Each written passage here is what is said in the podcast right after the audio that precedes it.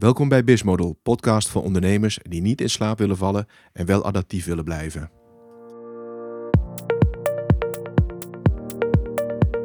Vaak een excuus voor, voor bedrijven ook. Dan zeggen ze ja, hebben, we hebben iemand die innovatie doet. En voor de medewerkers ook. Eh, maar dat heeft dan dus weer te maken van wat is dan innovatie voor jouw organisatie? Ga nadenken over welk beroep, eh, hoe ziet je beroep er straks uit? Ah, en dan hoor ik ze altijd in de pauze, het zal mijn tijd wel duren. Dat gaat allemaal niet zo hard. En het, misschien gaat het ook helemaal niet zo hard. Maar volgens mij moet je er wel bewust over nadenken. En ik denk dat daar een kans ligt. Een cultuur kan je niet veranderen. Gedrag kun je wel veranderen.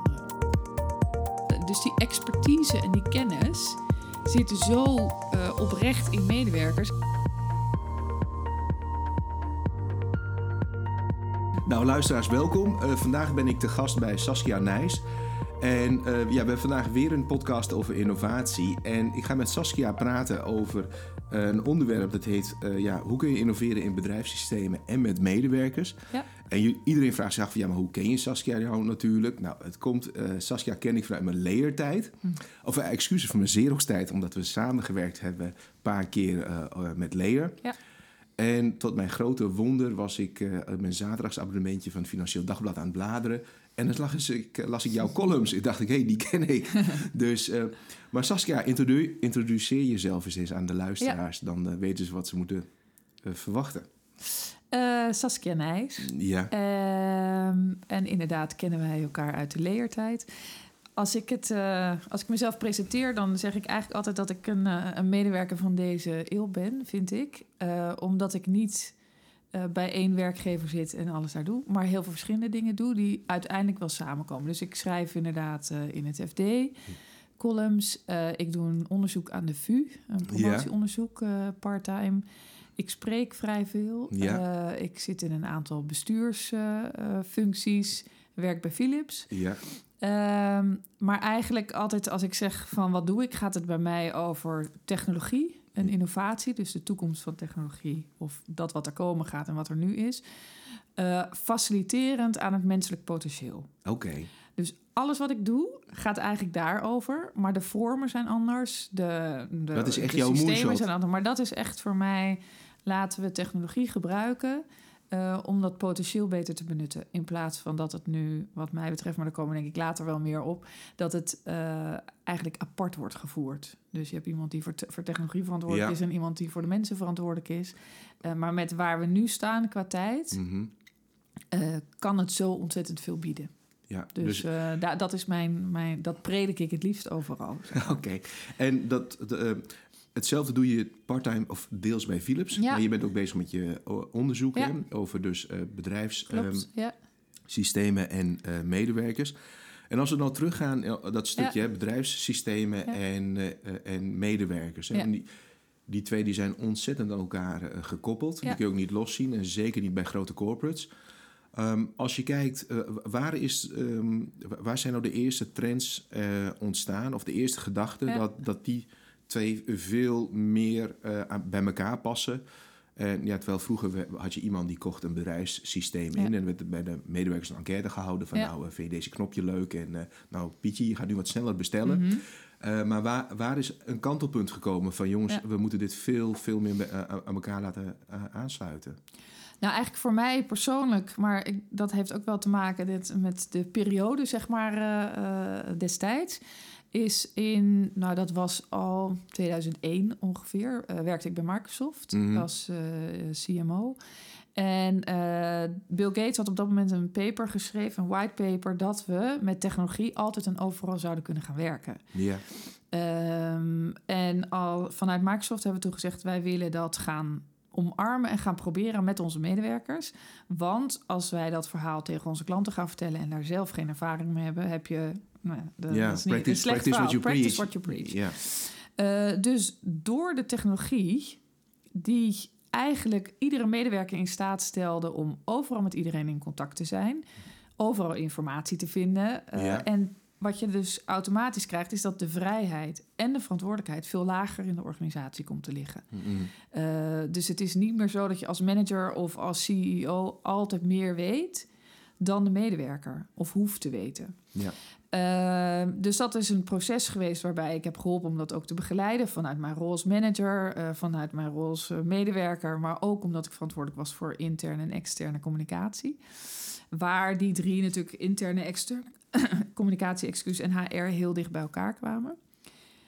Gaandeweg merkte ik dat de bedrijfssystemen, de HR-systemen, de afrekencultuur, de, noem maar op, dat dat haak stond op die technologie die die medewerker uh, hoe zeg je dat, faciliteert en de medewerker zijn potentieel beter wil benutten. Dat vond ik interessant. Toen dacht ik, daar ga ik een promotieonderzoek over Maar stond, uh, in de oude wereld staan dan de medewerkers dan in dienst van de technologie? Ja, en in de nieuwe wereld is het andersom. Absoluut. Ja. ja. Dus het was, en dat is, kijk, dat hele nieuwe werk is vervolgens thuiswerken geworden. Wat, en, en een fysieke locatie, wat het helemaal niet was. Mm -hmm. Dus als je het goed wil doen, dan zit er best heel veel vanuit technologie wat je moet faciliteren om die medewerker in zijn of haar potentieel te zetten. Ja. En dat zie ik, dat is mijn, mijn persoonlijke pijn, dat zie ik bij de meeste bedrijven niet gebeuren. Dus die hebben best hele goede klantsystemen. Mm -hmm. Maar voor medewerkers, nou, en, de, en zeker grotere organisaties, die hebben zulke complexe systemen dat het tegenwerkt. Ja. Uh, en dat komt, wat mij betreft, omdat er niet uh, echt een verdieping ligt in wat heb je nou echt nodig om je werk goed te kunnen doen. Ja. En dat het meer is vanuit wat, wat, hè, welke uh, systemen of welke processen kunnen we automatiseren. In plaats van dat het is van ja, maar welke systemen en processen hebben we nu echt nodig in deze tijd en in de toekomstige tijd om onze klanten beter te bedienen, om onze resultaten te halen en om die medewerker daarmee dus te faciliteren. Uh, dus het is nog altijd top-down, helaas. Helaas wel, hè? Ja. Dat is ontzettend jammer, want dan Ja. krijg je dat beroemde paarse krokodil of... eh, nou, er staat een kruisje Klopt, achter uw naam, ja. eh, meneer Bihari of mevrouw Nijs. En eh, nee, het gaat niet gebeuren. Nee. Eh, terwijl dat helemaal niet meer van deze tijd is. nee. Eh, zijn CEO's daar eh, ja, bewust mee bezig? Want ik kan me voorstellen dat jouw werk wel heel veel eh, missiewerk is. Want eh die CEO's die worden vaak opgeslokt door de, ook door de waan van de dag. Net als de medewerkers op de werkvloer. En ja, als je een beursgenoteerd bedrijf bent, hoeven we niet te vertellen dat, die, eh, eh, dat de aandeelkoers eh, heilig Ja, is. Hè, en de aandeelhouders. En dat dit soort dingen, ach, het werkt. Het, gaat, ja, het gaat altijd net zo lang goed totdat het fout gaat. Hè. En dan, maar dan gaat het soms ook heel goed fout. En dat zag je bijvoorbeeld aan de, ja, slecht voorbeeld, de taxibranche. Ja, klopt. Die werden in één keer voorbijgestreefd door echt wel een Ja. platform en een systeem dat, dat eigenlijk heel erg het proces democratiseerde. ja. Hoe, hoe overtuig je nou zo'n CEO van, joh, word eens wakker en... eh, Nou, het bijzondere vind ik eigenlijk altijd... Dus ik spreek ook veel met en tegen eh, eh, nou ja, CEO's. Ehm, de antwoorden liggen in de organisatie, bij de medewerkers. Maar als ik dan vervolgens zeg van... Of dan wordt er gevraagd van ja, maar ze willen dat of we hebben dat nodig enzovoort. Dan zeg je, maar heb je dat dan ook besproken in je organisatie? Heb je eens gekeken hoe het ook echt werkt? Mhm. Waarom de mensen doen wat ze doen? Dat is vrijwel nooit het geval. ja, En daar zit ook wel weer een persoonlijke barrière. Omdat ze dan zeggen, ja, maar ja, stel dat ik iets vraag en ik heb er geen antwoord op. Of stel dat, dit, dat we het niet kunnen oplossen. Ik zeg, dat maakt niet uit. Maar er zit een soort discrepantie nu dat medewerkers zeggen... ja, ik heb het al honderd keer geprobeerd te vertellen dat het anders moet. ja, Maar het gebeurt niet. Eh, of het, het raakt niet, er verandert niks. En vanuit een bestuur of een directie wordt gezegd... nou, wij weten het, denken we wel. mhm, Zonder die details. Dus, eh, en je moet het heel klein maken, wil je die verandering teweeg kunnen brengen. In Ja. plaats van dat je top-down zegt, nou, we hebben een fantastische visie en jullie willen toch ook mee. ja, we sturen wat een betekent e-mailtje. het voor je? Ja, wat betekent het voor je echt je dagelijkse werk? Ja, Eh, en waarom doen mensen de dingen zoals ze doen? En dan moet je juist naar die. Ik, ik neem altijd als voorbeeld ook. eh, dan, eh, dan willen we als organisatie minder printen. Nou, Ja. Even vanuit Xerox. ja, Ligt aan het eind van de dag. Gevoelig. Ligt aan het eind van de dag natuurlijk altijd een pak papier. Of Ja. geprinte printjes die nooit worden opgehaald. klopt. Als je tegen mensen zegt, dat vinden we niet fijn, want het milieu. Iedereen is het daarmee eens. En toch gebeurt het. Ja. Nou ja, waarom ga je dan niet eh, eh, de printers anders ri- inrichten... of zelfs minder printers nemen, maar dat is Ja. ook Xerox van niet. Eh, eh, zodat mensen daar zich bewust van worden, ermee geconfronteerd. Ik weet dat ik gezond moet leven en dat ik moet gaan wandelen. Op het moment dat ik een tracker heb, ga ik toch meer mijn best doen. Ja, eh, word ik gestimuleerd om dat anders te gaan doen. Terwijl ik al lang wist, eh, jaren geleden. Maar nu ik zo'n Fitbit heb en, eh, en mijn telefoon aangeeft wat wel en niet kan... ga ik het ook daadwerkelijk mijn gedrag veranderen. Maar dan moet je wel dat dus heel specifiek maken. Moet, moet je dan niet eigenlijk een plezierige confrontatie Ja, creëren? Ja, Dus ja. dat het heel klein is, Eens? behapbaar, dat je niet meteen van je apropos Nee, bent, maar dat nee. het wel leuk is om eh, daarmee eh, Ja. te werken. Nou, het is wel grappig dat je dat zegt, want een van de redenen waarom Kodak bijvoorbeeld gefaald heeft, is dat toen het team met de digitale fotografie kwam, hadden de managers of de CEO's al honderden goede uitvindingen gezien.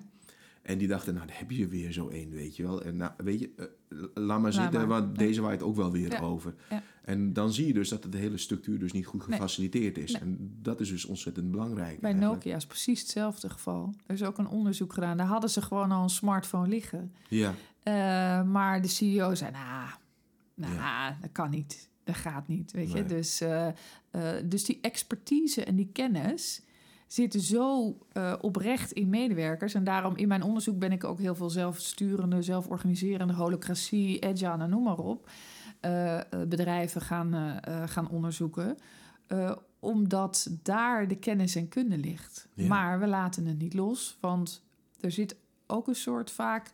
Ja, maar zij en wij en eh, nou, ze, hè, de- de- dus ze willen de status quo niet doorbreken, want dat is lekker comfortabel. Nee, Hè? ja. En dat of, zie je. of het is eng om het wel te doorbreken, Ja. want het gaat natuurlijk ook uiteindelijk weer om jezelf. Eh, maar je moet het, ik ben het helemaal met je eens, op het moment dat je het klein maakt Mhm. en toepasbaar, dan gaat er veranderen. Dus ik zeg ook altijd, een cultuur kan je niet veranderen. Gedrag kun je wel veranderen. Maar Ja. dan moet je dus gaan nadenken als organisatie... welke cultuur wil ik hebben en welk gedrag past daarbij. Heel vaak wordt tegen mij gezegd... ja, ik wil ondernemerschap in mijn organisatie. Zeg Ja. maar, wat is dan ondernemerschap? Want ik zeg altijd, als het echt ondernemerschap is... dan krijgen ze budget, tijd, mogen ze op hun bek gaan. Hè, weet je? Ja, Eh, ja. eh, eh, zoals een echte ondernemer doet. Nee, dat wil ik niet. Nee. Dat begrijp ik. Hè, als je aandeelhoudersgestuurd bent of in een organisatie. Maar wat is het dan? Ja, dat ze gewoon op tijd komen of dat ze proactief een actie ondernemen. Maar dan moet je daar ook verandering in brengen. En dat ook wellicht met systemen faciliteren. Ja, ja, ik vind dat zo mooi, want ik hoor dat natuurlijk ook wel eens bij bedrijven. Dan zegt de directeur, ja, ik wil dat ze wat eh, innovatiever gaan Ja. werken. En mijn vraag is, nou, eh, we zitten tegenover elkaar. Doe eens even voor, hoe ziet dat eruit, innovatief? Ja, dat is gewoon... eh, ja, maar ik zeg, doe het nou eens even voor. Ja, Ja. dat is dus een heel moeilijk begrip. Klopt. Dus ik zeg, joh, practice what you preach. Ja. Als, als jij innovatief wil zijn, dan moet jij de eerste zijn die met inderdaad een Fitbit of Ja. de nieuwste telefoon binnenkomt. Of Ja. eh, een digitale planningssysteem heeft waarbij ruimtes geboekt kunnen Juist, worden. Geef het voorbeeld nou zelf, dan gaan me- medewerkers zien dat jij dat ook heel graag wilt. Het mooiste voorbeeld is mijn oud eh marketingmanager Rob Stokmans. Hij is helaas met pensioen bij. Xerox. Eh, hij, was, hij riep al tegen de 60 aan, en, eh, maar hij was altijd bij met de laatste technologie. En dan moet je je voorstellen, dat was 2011 of 2012. Toen had hij die nieuwste iPhone eh. Plus gekocht, zo'n kaasplank. En we zitten in een vergadering en in één keer hoor je ting-dong uit zijn broekzak. Hij was een van de eerste die de Skybell had gekocht. Hij zei, ja, ja. dat is- en iedereen, ja, wat is dat dan? Weet je, dus hij, hij predikte ook echt waarmee hij eh, bezig was. En ja, dan ben je toch echt wel een heel stuk geloofwaardig. Klopt, En die ad- adoptie binnen een bedrijf gaat toch een stuk eh, soepeler. Als je praat over adoptie, hè, wat, je, eh, wat ik ook zie, is dat binnen bedrijven worden soms Chief in- Innovation Ja. Officers aangesteld. Ja. Wat gebeurt er binnen een bedrijf en wat gebeurt er met de medewerkers? Mhm. Want soms denken mensen wel, ach, we hebben toch zo'n eh, innovatie eh, eh, meneer binnen, Ja. dus ik hoef dat niet meer te doen. Nee. Zie, herken je dat? Ja, ja, ja. En dan wordt het natuurlijk vaak een excuus voor, be- voor bedrijven ook. Dan zeggen ze, ja, we, maar we hebben iemand die innovatie doet. En voor de medewerkers ook. Maar dat heeft dan dus weer te maken van... wat is dan innovatie voor jouw organisatie? Ja, want misschien dat er inderdaad een eh, chief innovation nodig is... voor bepaalde klantprocessen of bepaalde eh, producten, weet ik het. Mhm. Maar je hebt ook innovatie. Alles is innovatie. Als je dingen nieuw gaat doen, is dat innovatie. Dus wat is dan de definitie van innovatie? Eh, en daar wordt, dat wordt echt gewoon te weinig afgepeld. Waardoor dus de rest van de organisatie zegt... ja, ik weet niet wat die, eh, die man of vrouw daar zit te doen... en met die functie. Het zal wel, het klinkt hip en happening. we hebben nog niks gezien. We hebben nog niks gezien, dus Ja. ik doe wat ik doe. Ja. Eh, eh, het, ja, ik, ik vind het altijd wel bijzonder dat het eigenlijk hele simpele dingen zijn die de oplossing maken. Waardoor ik soms ook bij mezelf wel twijfel. Dat ik denk, ja, maar zo simpel kan het niet zijn. Ja. Maar dat is het natuurlijk wel heel Ja. vaak. Wat wil je als innovatie? En daar moet ik eerlijk in zijn dat ik soms ook wel sceptisch ben. Dat wordt gezegd, we willen innovatie. Maar dan in de dagelijkse praktijk denk ik, nou ja, misschien wil je het wel. Mhm. Maar je wil er niks voor laten. Ja, En dat is natuurlijk wel heel, heel vaak ook relevant. Oké, maar als je dus... je moet vaak iets eh, eh, wegdoen of iets niet meer doen... wil je iets nieuws kunnen doen. het is net als een relatie, hè? Want het doet, het doet pijn als je, Ja, als je concessies eens. moet doen. Ja. Ja, ja. Nee, maar ik vergelijk het heel vaak met, met gewoon je eigen privéleven... Ja. Of, eh, of met je kinderen of noem maar op. Ja. Dan, en zeker ook met technologie. Kijk, daar wordt natuurlijk altijd gezegd... Toevallig zitten mijn kinderen allebei op, een, op het Spinoza 21st. Dat is heel vernieuwend onderwijs. Mhm. die projectgestuurd denken. Nou, echt, als ik nu vanuit de werkomgeving, ik kan niet anders dan dat mijn hart daar maar oh, eh, sneller van gaat kloppen. Ja. Maar wat je ziet is dat eh, zij krijgen hun eh, theorie allemaal via de iPad aangeleverd. Werken ook met de iPad en dat gaat natuurlijk meer speelgewijs. Maar ze doen ook heel veel met het reproduceren van dingen. Dus ze zijn ook wel heel Fysiek. creatief, fysiek bezig. Ja, 9 van de 10 mensen roept het is een iPad-school. ja. Terwijl dat het helemaal niet is. Mhm. Ja, er is, zijn ook iPads, maar ze worden ook uitgedaagd om eh, in de, het reproduceren van de stof die ze krijgen na te denken van hoe kan je dat anders doen dan dat je iets opschrijft of een eh, formuliertje invult. ja, ja, ja. Ik geloof daar heilig in, maar wij zijn zo, eh, ehm, ja, van het is of-of. Ja, dat klopt niet. Weet je, ja, mijn kinderen mogen heel veel met technologie. Wij, komen, wij werken allebei in technologie, dus wij zijn daar wel voorstander van. Maar het is niet hun hele leven. Zeg maar. we, we hebben het er wel over. We, we bespreken wat wel en niet helpt in het creëren zeg maar, van wie jij bent en waar je naartoe wilt. Is dat niet eigenlijk wat je zegt, eh, Saskia, dat eh, technologie is, moet je meer zien of adopteren als een stuk gereedschap, Ja. een verlengstuk, in plaats van, oh, het gaat de mensheid overnemen, Juist, hè, de ja. robotisering of AI, weet je, dat, dat komen allerlei doen. En, natuurlijk zullen er wel een paar snode mensen zijn op de wereld die eh, hele gemene dingen mee gaan doen. Ja. Dat doen ze Maar ook ja, met dat de is met alles. Ja. doen ze ook met een aardappelschilmes, weet je dus eens. ja, zo gek is dat niet. Dat is Nee. gewoon mens eigen. Hè. Geef ze een stuk techniek en een... Nou, en ik denk als je daar dan vind ik het altijd leuk om terug te grijpen op inderdaad de geschiedenis. Toen de stoommachine kwam, was er natuurlijk eh, hè, eh, veranderde er van alles. En eh, eh, iedere keer met technologie verandert er van alles. Ik denk het enige wat nu echt wel eh, verschillend is, is dat het door de hele samenleving heen is. Meestal was het bijvoorbeeld een beroepsgroep die stopte met te bestaan. Ja, Ehm, maar nu is het, als chirurg ben je er eh, eh, mee bezig. Als bouwvakker ben je er mee bezig. Dus het is op alle vlakken mhm. zit die ontwikkeling. En Is- dat is wel in de hele... Als je kijkt naar de, naar de toekomst van werken... maar ook de toekomst van ons leven. Het zit zo nu doordrongen door alles heen... ja. dat iedereen erover na moet denken van... oké, maar wat wil ik wel nog doen en wat wil ik niet meer doen? ja. Eh, en die kans hebben we nu. Mm. Maar ik vind dat die discussie te weinig wordt gevoerd. Dus dan is het, oh, die, de banen worden overgenomen. En Ja, maar waar gaat de discussie vaak over? Je hoort altijd het nieuws, de banen worden overgenomen. Ja, Maar, eh, en eh, wat zijn de andere vooroordelen of mythes die er zijn hierover?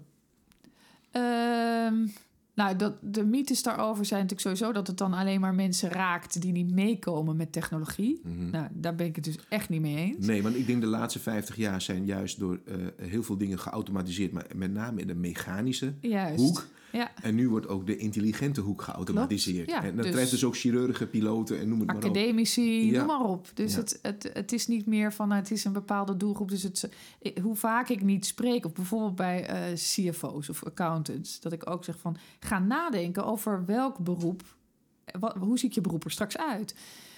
Ah, en dan hoor ik ze altijd in de pauze, het zal mijn tijd wel duren. Dat gaat allemaal niet zo hard. En het, misschien gaat het ook helemaal niet zo hard.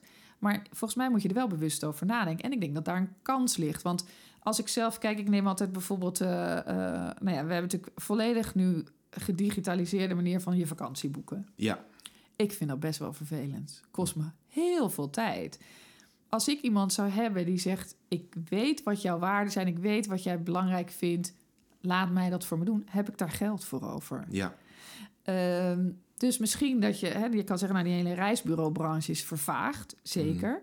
Maar dus, als je er goed over na gaat denken, zitten daar weer kansen. Het feit bijvoorbeeld, hè, dat, dat vind ik ook altijd een leuk voorbeeld met het hele nieuwe werk, is natuurlijk thuiswerken meer ontstaan. Ja, Al die koffietentjes zijn daardoor ontstaan. ja, Nu, als jij barista bent, ja, is best wel een fancy beroep. ja. Ben je niet eh, eh, hè, zomaar even een koffietapper? Nee, nee, ben dan niet ben een, je- eh, ja, over maar de dat, dat ontstaat dus Ja, omdat nou ja, mensen thuis werken en denken... ja, maar ik vind het wel lekker om even ergens op een plekje ook te gaan zitten werken... in plaats van dat ik thuis zit. ja, Nou, dat hadden we van tevoren. Mm. Nou, in ieder geval, toen ik met Microsoft bezig was met nieuwe werken... hadden we daar niet over Nee, nagedacht. sterker nog, je moest inloggen in het systeem... zodat Ja. ze konden zien hoe laat jij begon, hoe laat jij stopte... en wat, je, wat je de hele dag had eh, uitgevoerd. Dat is natuurlijk helemaal verdwenen. Ja, En wat ook heel veel mensen niet realiseren... dat wij super verwend zijn als Nederland... als Ja. het gaat om internetsnelheid. Ik kan er niet klopt. vaak genoeg op eh, hameren. Ik heb Duitse collega's en eh, die hebben nog zelfs nog white spots... gebieden waar ze geen wifi of ja. 3 3 of 4G hebben. Mijn, ik, ik, een mooi voorbeeld was op LinkedIn. Er was een of andere Engelsman. En die was zo hyper de piep dat hij bij British Telecom een fiber abonnement had. Ja, die had echt 70 megabits, jongens.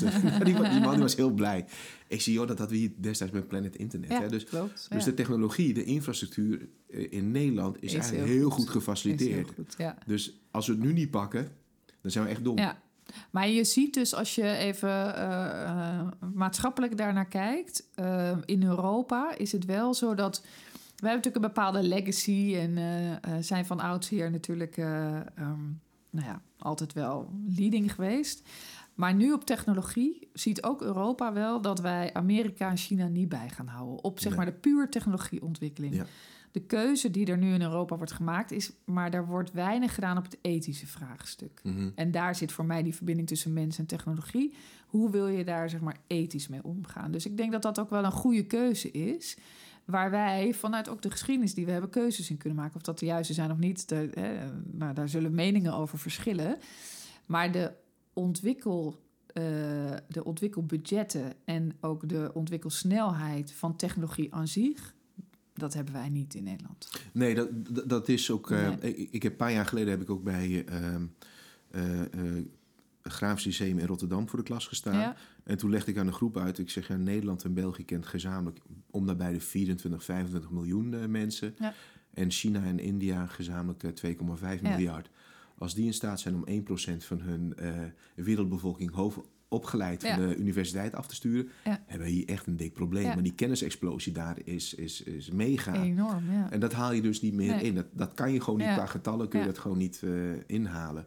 Dus dat is- dat- ja, we krijgen nog wel wat uit, eh, uitdagingen als eh, Nederland of als Europa. Ja, maar ik denk dat je, wat je, wat, het laatste wat ik daaraan wil toevoegen is, als wij dus op een andere manier technologie voor ons gaan laten werken. We hebben natuurlijk hele grote vraagstukken liggen als het klimaat, gezondheid, Ja. eh, noem maar op. En wat je ziet is dat als mensen daar dus meer ruimte voor krijgen, dat, dat, dat daar weer juist allerlei hele nieuwe business-ideeën voor ontstaan.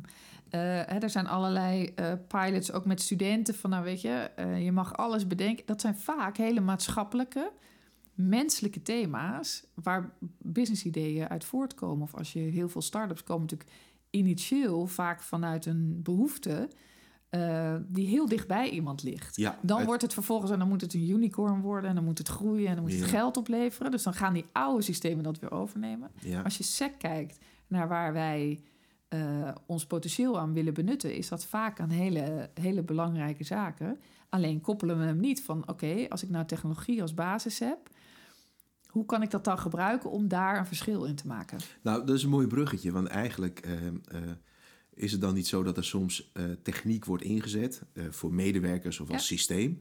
Dat men eigenlijk achteraf eh, de bedrijfsbureaucratie nog beter heeft geautomatiseerd. Ja. En dat ze dus geen processen hebben veranderd. Want een van de vraagstukken die ik ook heb is van ja, moet je eerst je proces verbeteren, aanpassen, Mhm. slanker maken. En dan pas kijken naar een IT-systeem Ja. en niet, niet andersom. Ja. Ja, absoluut. Want ik denk dat we onze processen veel te ver hebben doorgevoerd en ingericht. Dus dan krijg je een systeem dat inderdaad een kopie is van die processen. En wat je dan ziet is dat mensen denken: ja, maar hier kan ik niet mee omgaan. En neem al het, het nou, dat is dan een, eh, eh, iets wat dan iedere medewerker raakt als je kijkt naar je performance reviews of gesprekken. Ja. Dat is natuurlijk altijd al een draak van een proces geweest. Dat is dan nu geautomatiseerd. Dat is nog steeds een draak. Dus mensen haken daarop af. Mhm. Wat je natuurlijk nu weer technologie ziet opkomen, is dat dat veel meer kleinere stukjes zijn, instant, hè, door zeg maar de Ja. hele eh, eh, cyclus heen. Eh, in plaats van dat het een, een kopie is. Maar goed, dat is natuurlijk, daar zitten we denk ik nu een beetje in die fase, net als dat hè, inderdaad leerdoelen of leerboeken gewoon kopietjes zijn, maar dan op een computer worden geleverd Ja. dat anders denken van oké, maar wat heb ik nou minimaal nodig om dat maximaal te laten ontstaan? Mhm. Eh, daar wordt meestal geen tijd voor gegund. En ik begrijp de leveranciers van software ook wel dat die denken, nou, dat is Het eh, prima. ja, zal- Ja. Maar je ziet in het gebruik dat er natuurlijk, ja, en dat, dat komt dan op adoptie, dat slechts 10% van wat de mogelijkheden zijn met het systeem worden benut. Volgens mij is dat dan ook de 10% die nodig is. Nou, En de- de rest misschien dus helemaal niet meer. Ja, dat is wel grappig, want ik ben nog deels in loondienst en deels zelf ondernemer. Maar als ik kijk naar welk software ik allemaal als ZZP'er gebruik, Mhm, ja. allemaal in de cloud, ja. dan denk je van, nou, als mijn werkgever, dat zou dus ook nog echt een gat in de lucht springen. Ja. Hoe makkelijk alles eh, kan eh, ingericht kan worden. En dan kom je dus weer op die systemen, dat het toch te log, te traag en niet meer van deze tijd Ja. eh, is. Eh, als je kijkt naar eh, op, eh, veranderingen, veranderingen, eh, er komt altijd weerstand bij, hè, uit alle hoeken en gaten en mensen. Ja. Is, heb jij een top 3, top 5 lijstje nu, nu je toch met die onderzoek bezig bent, wat, wat je Mhm. bent tegengekomen van, joh, let daar alsjeblieft op, want dat zijn nou de typische valkuilen Ja. en de weerstand die je kan, kan verwachten? Nou, de, de belangrijkste en vind ik ook meest complexe is ons menselijk gedrag van zij en wij. Oké, ja, Eh, wij vinden altijd over een ander ja, dat hij het niet kan. ja. Dus ik heb heel vaak ook met een eh, directie zit ik dan en die zegt dan over zichzelf: Nou, ik kan wel veranderen, maar die anderen kunnen dat niet. En Mhm. dat zeggen ze allemaal, stuk Mhm. voor stuk. Dus dan zeg ik ook: Je kan ervan uitgaan dat iedereen kan veranderen. Maar het is natuurlijk wel zo dat mensen misschien andere hulp nodig hebben bij die verandering. En wat wij doen is een one size fits all. We gaan veranderen, dus iedereen moet dit doen. Ja. De een, eh hè, we hadden bijvoorbeeld bij Microsoft ook al in een hele verandering. Kijk, de een leert door iets te lezen, de ander leert door met anderen in gesprek te gaan, de volgende leert door een filmpje te kijken, de ander door een podcast te luisteren. Dat is best wel heel specifiek. Dus Ja. als jij zegt, we, we moeten allemaal bij elkaar komen, maar een groot deel van de mensen die is misschien heel introvert en die denkt, nou, oh mijn god, dan zit ik daar met al die medewerkers, vind ik heel eng Mhm. die zal daarmee niet, sneller, niet zo snel in beweging komen. Dus dat is één ding. En eh, ehm, ja, dus die, dat feit dat wij altijd over anderen heel goed weten hoe ze het wel of niet moeten doen. eh, en van onszelf denken dat we het allemaal wel kunnen. Dat, is, dat is één ding. Ehm, het tweede in verandering. Mensen werken vanuit twee ehm, behoeftes. De een is gewaardeerd worden Ja, waardering krijgen. Nou, dat zit natuurlijk deels ook gewoon in financieel dat je gewaardeerd wordt en daarmee eh, je, eh, je leven kan leiden zoals jij dat hoopt te kunnen leiden. Maar ook kan dat in een schouderklopje zitten of noem maar op. Dus word ik gewaardeerd, word ik gezien. Het tweede is, lever ik toegevoegde waarde en kan ik een verschil maken? Mhm. ja. En Ja, ja, ja, alles in verandering wat je afpelt, zit op een van die twee eh, waardes. Ja. Eh, hè, dus heel vaak zeggen mensen bijvoorbeeld, ik heb natuurlijk zelfsturing dan flink onderzocht. Dan zeggen ze, doe mij maar een manager. En wat er dan ontbreekt, is dat mensen eigenlijk weinig feedback krijgen of ze het wel goed doen. Dan ben je nog steeds op jezelf aangewezen. Dus dan ben je nog steeds op jezelf en zeggen ze, nou Ja. doe dan maar een manager. En dan doe ik één keer per jaar een eh, functioneringsgesprek. Vind ik ook niks aan, levert weinig op, maar heb ik in ieder geval nog ergens een haal vast. Ja, Eh, en ook vind ik door die hele technologie en door het ver, vers- ja, omdat we eigenlijk alles samen moeten doen, of veel meer samen afhankelijk zijn van elkaar, is het veel moeilijker om te bepalen van oké, maar waar, waar lever ik nou mijn bijdrage? Dus dan heb je een bedrijf die hoog over een bepaalde doelen heeft en jij zit je werk te doen. Eigenlijk weet je niet precies, omdat we dus dat stuk ertussen hebben gemist, of dat dan wel eh, eh, relevant is. Ehm, dus dat is zeg maar een tweede. Het derde vind ik, als je verandering wil begeleiden, kost ontzettend veel energie, tijd systemen, middelen, noem maar op. Heb je wel eens voorbeelden dat dat, dat bedrijf daarop uh, vergalopeerd hebben, op het laatste? Nou ja, er wordt natuurlijk nu nog steeds top-down. Uh, bijvoorbeeld met nog steeds dat nieuwe werken. Wordt er gezegd, we gaan het nieuwe werken uh, implementeren, want dat is goed voor jullie. En vervolgens worden die mensen geconfronteerd met een pand wat ineens te klein is. Ja, gewoon ordinaire bezuiniging. Gewoon ordinaire bezuiniging. Dus zeg het dan ook dat het. Ik vind prima als je die bezuiniging doorvoert, maar faciliteer het dan ook als bezuiniging. En dan is er verder helemaal niks gefaciliteerd. Dus die systemen werken eigenlijk niet. Mm. Hè? Dus ze hebben te, te ingewikkelde systemen. Dus ja, dat inloggen vanuit huis, dat werkt gewoon. Uh, ja, we gaan allemaal flexen zitten, maar iedereen heeft toch stiekem zijn vaste Iedereen heeft zijn eigen flexplek. Dus ja. dat, uh, hè, met de foto's erop. Dus, uh, dus dat kost natuurlijk aan inzicht bieden. Dus de systemen moeten gewoon net zo goed werken op kantoor als dat dat thuis is. Of als je op de ene plek zit, dan wel de andere plek. Mensen moeten daar ook bij geholpen worden. Kijk, hoe vaak ik niet, niet zie dat uh, uh, weet ik wel, dan willen mensen een conference call opzetten en dan doet het het even niet. Hmm. Dan haken ze gelijk, oh nou laat dan maar. Dus dan diegene die wel wilde inbellen, die wordt buitengesloten. Nou, we praten die volgende keer wel bij. Daar moet je op doorpakken. Daar moet je mensen op helpen en zeggen: nee, we gaan het gewoon toch proberen. Dan maar tien minuten later beginnen. Maar als we het nu niet proberen, dan weten we het voor volgende keer helemaal niet. Ja. Uh, maar heel vaak is dat natuurlijk eigenlijk ook net niet goed geregeld. Dus dat moet veel vlekkelozer. Nou, wat jij zegt als ZZP'er gaat dat al. Hè, merk ik ook als ik het gewoon voor mezelf doe, gaat het altijd eigenlijk altijd goed. Ja. En in bedrijfssystemen denk ik, waarom is het allemaal zo complex? Ja. Uh, dus dat wordt gewoon weinig gefaciliteerd. Of het wordt zo doorgeautomatiseerd dat het zo complex is dat je moet beginnen en denkt, nou ja, laat maar, laat maar kom er niet uit. Dus, uh, um, dus die organisaties die het goed doen, ja, die hebben daar. Het, het kost gewoon wel. Een verandering is niet om kosten te besparen. Een verandering is omdat je richting klanten een andere pro propositie wil hebben, of omdat je andere producten wil gaan maken, andere markten in, noem maar op. En daar is een verandering voor nodig. En dat moet je niet zien als kostenpost. Nee, dat is net als sport, hè? Ja, nee, ja. Eens. Als je goed sporten begint met heel veel spierpijn. Ja, dus eens. dus, en anders, anders heb je no pain, nee, no gain, als uh, Ajax, uh, ik ben helemaal geen voetballer... maar goed, als Ajax uh, de Champions League wil winnen... zullen ze toch moeten investeren. Ja, ja, ja, ja absoluut. en mensen zijn wat dat betreft... Dat, en dat, dat is hè, mijn pijn ook wel natuurlijk vanuit de tijd van Henry Ford en weet ik het, hoewel die daar nog best wel vooruit, vooruitstrevend eh, in was. Mensen zijn gewoon uh, ook een soort machines voor de meeste bedrijven. Dus dat is een kostenpost. Ja, het heet ook, het heet ook niet voor niets human resource, ja, hè? Klopt. Dus HR. Ja. Dat is eigenlijk een hele verkeerde bena uh, benaming. Dus wat je ziet in, in dat zijn meestal wel hè, de, de 250 plus medewerkersbedrijven die dan overgaan op echt van nou, we gaan zorgen dat die innovatie, hè, dat, dat innovatie DNA echt in mijn organisatie komt. Die hebben vrijwel geen HR meer, maar die hebben wel een soort talentcoaches in dienst. En ook heel vaak een soort antropologen in dienst die zorgen dat die beweging gecreëerd wordt. Ja.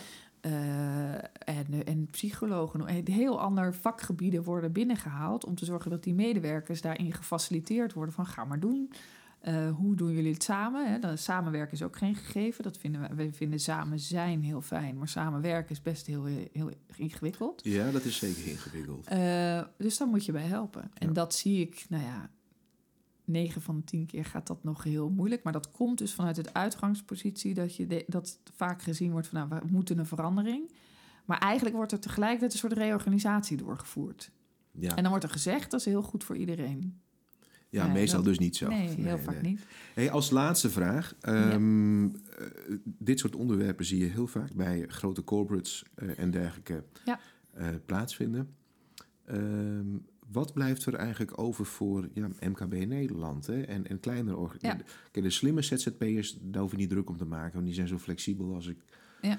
En die, die passen zich wel aan en die, en die, die, die, die, die zoeken wel de juiste software altijd op online wat ze nodig hebben op dat moment om hun taken te kunnen uitvoeren. Maar MKB Nederland is toch een motor van uh, de economie in Nederland. Uh, hoe kunnen zij hiervan profiteren? Nou, het bijzondere vond ik ook uh, toen ik met mijn onderzoek begon, dat ik ook het idee had van dit is een discussie voor corporates. Maar het grote en echte verschil wordt juist in dat MKB gemaakt. Mm. Want, en hè, die pijn, dat is een van de systemen waar ik ook altijd eh, van zeg, dat daardoor kan een corporate echt niet veranderen. Daar zit natuurlijk altijd een systeem in dat je iedere twee, drie jaar een andere baan hebt, eh, een promotie maakt, anders hè, dan ben je niet ambitieus. Dus daar zit veel te veel beweging. Dus daar wordt altijd wel iets opgezet, maar vervolgens komt er weer iemand nieuw op die positie of weet ik het, wordt het weer veranderd. Bij het MKB zie ik, daar zit toch vaak een soort directeur-eigenaar-achtig. Of hè, dat, dat, dat, daar zit iemand die, waarvan gezegd wordt, we kunnen wat langere termijn denken. Ja. Of familiebedrijven natuurlijk helemaal, maar die denken gewoon wat langere termijn dan een corporate. Uh, en ik zie juist dat als ik met, daar met CEO's praat, die gaan de dag daarna gaan die in de actie. Ja, oh, dat is geweldig eigenlijk. Eigen, ja, dus ik ben, als je het mij persoonlijk vraagt, denk ik, nou, die corporates, daar gaat niet gebeuren. Daar gaan stapjes gebeuren en dan wordt het weer een ander stapje. En uh, die kunnen natuurlijk op productinnovatie wel heel veel doen. Maar echt op werkinnovatie zie ik hem juist heel erg in dat MKB.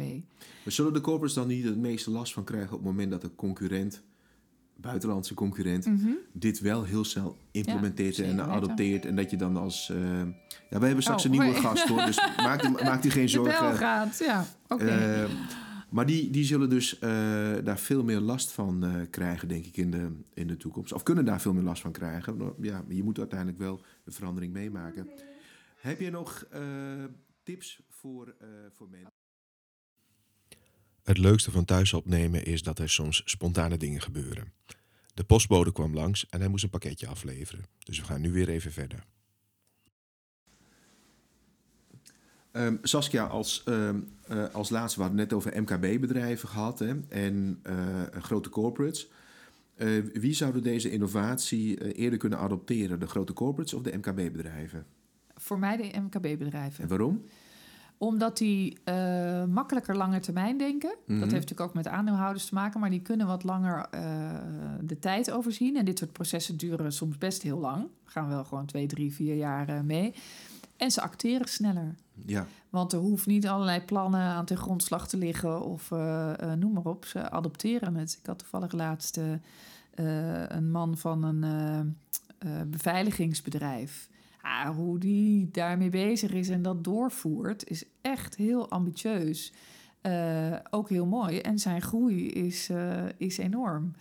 Eh, maar die heeft niet hoeven werken met allerlei eh, eh, plannen, powerpoints, Hmm. mensen die daarover moeten meebeslissen. ja, ja, ja, ja. Dus dat werkt vrij snel. ja. En voor corporates wordt het gewoon toch lastig. Bedoel, En kunnen die corporates dan ook ehm, weggevaagd worden, is een groot woord. Maar stel dat die Aziaten, die Chinezen en de Indiërs, hebben, die, die hebben daar een explosie van kennis en kunde. Als die zich echt heel boos maken, dan eh, kunnen ze eigenlijk de traditionele grote corporates wel heel erg moeilijk gaan maken. Ja. Eh, nou, ga- ja, zie, je dat nog gebeuren? ja, ja ik, nou, ik, toevallig heb ik laatst eh, het, het boek Factfulness gelezen. Ik weet niet, ik kan Nee, het iedere luisteraar aanraden. Mij werd het aangeraden door Bill Gates. hè. Die heeft altijd zo'n lijstje van zijn vijf boeken. Eh, het bijzondere daarin vind ik dat ze laten zien... Nou, er is natuurlijk een enorme opkomst aan kennis en aan eh, innovatiekracht. Wij in het Westen en ook de corporates die denken... ja, maar goed, er zit daar een ander politiek systeem, andere cultuur. En, eh, dus wij, wij, kijken daar eigenlijk ook weer vanuit dat zij-wij gedachten Ja, van wij kunnen dat wel, zij kunnen dat niet. En, en die schrijver die, die ontkracht dat echt prachtig. Van ja, als die ontwikkeling steeds verder gaan, ontwikkelen zij zich ook op al die andere vlakken. ja, Eh, dus ga er maar vanuit, straks is gewoon eh, Afrika plus Azië samen. Dat is gewoon eh, acht keer zo groot als we, wie wij in het Westen zijn. Dus ik denk ook wel dat het een soort westerse, de meeste corporate worden natuurlijk westers gedomineerd. Westerse cultuur versus andere culturen is. En die corporates, moet ik eerlijk zeggen, die zitten nog heel erg in dat oude denken van wij overheersen de wereld. ja Nou, die voren dat- toren. Dat- ja, maar dat die is, die tijd is voorbij. Die, die is absoluut voorbij. Ja. ja, ik denk ook van als, de, als overheden in bepaalde landen in staat Ja. zijn om hun om misschien 10 of 20 procent van hun mensen een dagelijkse maaltijd te kunnen geven. Door Ja. verandering in de maatschappij te creëren, kun je nagaan wat ze kunnen doen als ze een keer gas gaan geven op de economie. Juist. Want, En, en dat al die mensen wel Ja. een keer een eigen flatscreen kunnen kopen thuis. Dan heb je echt een issue hier in Europa. Want wij hebben denk ik alles te verliezen en ze hebben nog heel Juist, veel te winnen. juist. En dat, dat moet doordringen. En door wat dat in dat boek ook mooi wordt laten zien, is hoeveel eh, daadwerkelijk er verandering en verbetering is. En dat zit natuurlijk heel erg op educatie. Ja, Nou, daarom hou ik me ook wel graag eh, bezig met educatie, want dat is hier echt wel heel verouderd. ja, Eh, maar op het moment dat die allemaal zeg maar een, eh, een, een goede scholing hebben, een goede achtergrond hebben, hebben ze natuurlijk niet de legacy die wij hebben klopt. van eh, eh, de oude systemen. Ja, en daar, Eh, hier moeten we de puistige puber met een stok naar school eh, jagen. Ja. En daar staan ze te springen. Staan hè? ze te springen, ja. Dat is een heel andere Absoluut. wereld. Ja. Saskia, heb je nog iets toe te voegen aan de, eh, als laatste? Een boekentip of een eh, website of iets anders dat mensen eh, nog mee kunnen nemen Ja. als eh, einde van deze podcast? Eh, naar de andere podcast zou ik Ja. luisteren. Ja. dat maakt een mooi rond beeld, denk ik. Ja, Eh, nee, dat boek Factfulness Ja. vind ik echt een aanrader. Ehm, en ik eh, hoop iedereen altijd wel te kunnen enthousiasmeren... door gewoon eens naar technologie te kijken vanuit jouw menselijke bril. Mhm. Door te zeggen, hoe, wat voegt het voor mij toe aan, aan waarde? En een opdracht die ik vaak ook geef aan eh, mensen als ze zeggen... nou, waar moet ik nou eens over nadenken is... denk eens na over het werk wat je nu doet... Eh, en stel dat daar een deel, of misschien alles van, wordt eh, geautomatiseerd. ja. Dat technologie dat overneemt. Wat zou je dan willen doen? Ja, dat is wel een mooie afsluiter. Ja. Nou, ik ga mijn technologie ook afsluiten, Ja. omdat ik zelf heel slecht ben in typen en schrijven. ben ik begonnen met podcast. Heel maar leuk. Saskia, dankjewel voor je tijd en aandacht. bedankt. Voor de luisteraars, heb je zelf vragen aan Saskia? Nou, zoek haar even op op LinkedIn en ik denk op eh, Twitter. Kun je, eh, kun je Saskia vinden en dan zal ze heel... eh, als ze tijd heeft, gaat ze je de Nee, vragen hoor, beantwoorden. Je kunt dan boeken voor lezingen en alles, dus het Ja. komt helemaal goed. En heb je zelf nog meer vragen over businessveranderingen of businessmodel design en innovatie? Dan moet je gewoon even mij bellen of even mailen. Maar bedankt voor het luisteren.